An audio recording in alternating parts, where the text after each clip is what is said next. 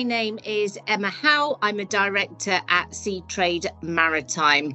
Today, I am recording our latest In Conversation podcast, and I'm delighted to bring to the virtual table a lady who is very well known within the industry. And in fact, I was looking at her biography on LinkedIn earlier today and can see that she's actually been at this company for 32 years and five months. And that is Ayten Yavuz, who is the Regional Manager, Northwest Europe and Americas, Chevron Marine Lubricants. So, a very big welcome to you today, Ayten. Hi, Emma. It's nice to be here and very nice to meet you. Thank you. So, today we're obviously going to be talking about lubricants, everything about lubricants. Mm-hmm. So, we'll start with a little bit about lubricants' latest solutions for marine customers. So let's start with why. Why does the industry need new lubricant solutions? Well, that's a really good question, Emma.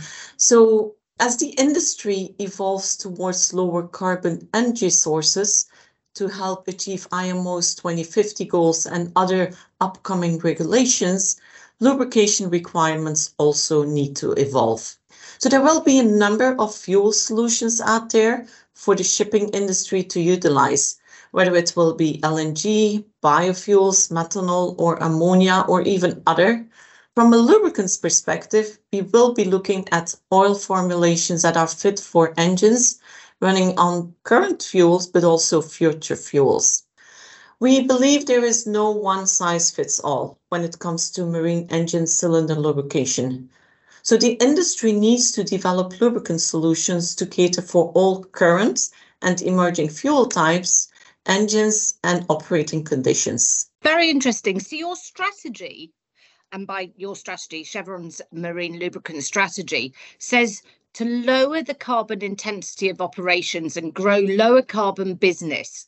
So, what does this look like, and how is that particular journey going? Our Chevron strategy is to leverage our strengths to safely deliver lower carbon energy to a growing world. Mm. Lowering the carbon intensity of our operations and growing lower carbon businesses is one of the directions we have taken on this journey. Now, specifically with reference to our marine lubricants journey, we are leveraging our combined strengths in marine fuels, lubricants, additives, base oils, renewables, and future value change to grow our offer in the marine industry with a view to delivering and supplying solutions that can help meet our customers' lower carbon needs. Okay, so that leads us nicely into the next question I'd like to ask, and that is around the latest addition to the Chevron Marine Lubricants family, which I understand is Taro Ultra Advanced 40. So, what is different about this lubricant and what can customers expect? Our Taro Ultra Advanced 40 is Chevron's formulation to meet the requirements of a Cat 2 cylinder oil. We received the MAN Energy Services approval in May of 2022, and we are in the final stages to receive the WinGD approval for this product so be on the lookout for news on this in the next few days. Great. You'll see something coming out on that, on the WinGD approval too. Now, what we have done lately is we have been working on expanding our experience since we launched this, the Taro Ultra Advanced 40 and looking at how the product is performing in LNG and methanol applications. So we're actually working very closely on looking at the product and expanding our experience with our ultra advanced in certain fuels. So, how will the new oil perform in dual fuel engines?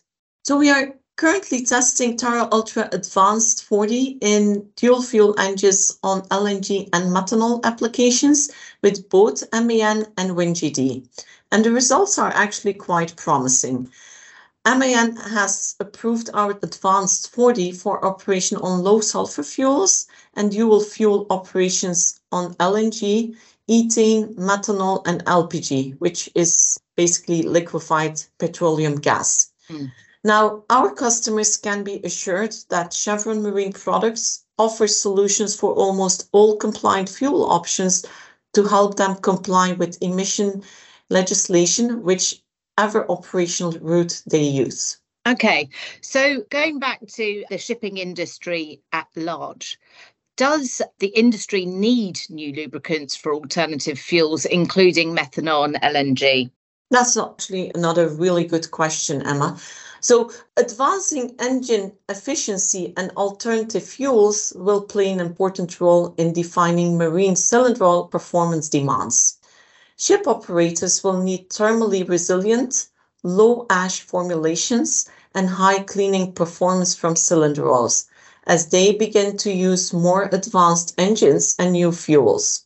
We work closely with our OEMs during the development stage of commercial lubricants and carefully evaluate our oils in controlled field tests before introducing those lubricants into the market. Okay, and that leads quite topically on to the next question, which of course is burning of lube oil is another source of air pollution. And therefore, in your words, what can the industry do to mitigate that? So, we have been working on lowering ash levels in our marine lubricants and we expect this downward trend to continue as emerging fuels are introduced. Now, what I would like to add on that is that ship owners and operators are ultimately going to operate in a lower carbon world. There's only so much benefit that will come from slow steaming and investing in more efficient vessels. Ultimately, the choice of fuel and associated lubrication will be key for the shipping industry to meet the regulations, for example, as set forth by IMO, be it Europe's Fit for 55 or IMO's 2030 2050 targets for greenhouse gas emissions. As I mentioned at the start of the conversation, you have been in this sector for over three decades now. What is it about this particular sector that is such interest to you and, and keeps you within this part of the industry and still continuing to thrive? 32 years, right? I sometimes think, wow, I didn't realize it was that long. It's very dynamic, very global, very international. As I said, as an answer to one of the questions, is our company's strategy in Chevron is to leverage our strengths and to safely deliver lower carbon energy to a growing world. The world needs energy, and we have a solution for that. And that's what has attracted me working for Chevron for so many years is providing solutions in my current role and being part of the equations in this industry. Exciting part of the sector to be involved with. Oh, yeah, absolutely. Everybody needs energy and the world is growing and the world will continue to need energy. So being part of that gives me really pride and working for a company who who actually looks at the future and looks for solution is really something I enjoy. And as I said, 32 years, wow, sometimes I don't even realize it myself. okay, well, I really do thank you for your time today. This has been a really short but interesting insight into your sector and obviously understanding better the strategy of Chevron Marine Lubricants as we advance through 2023. So, once again, I thank you for your time and thank you to the listeners that I know are going to enjoy hearing a little bit more from Ayten Yavuz, who is the Regional Manager, Northwest Europe and Americas, Chevron Marine Lubricants. My name is Emma Howell, Director at Seatrade Maritime, and today we have been completing our latest Seatrade Maritime in conversation. Thank you, everyone. Bye bye.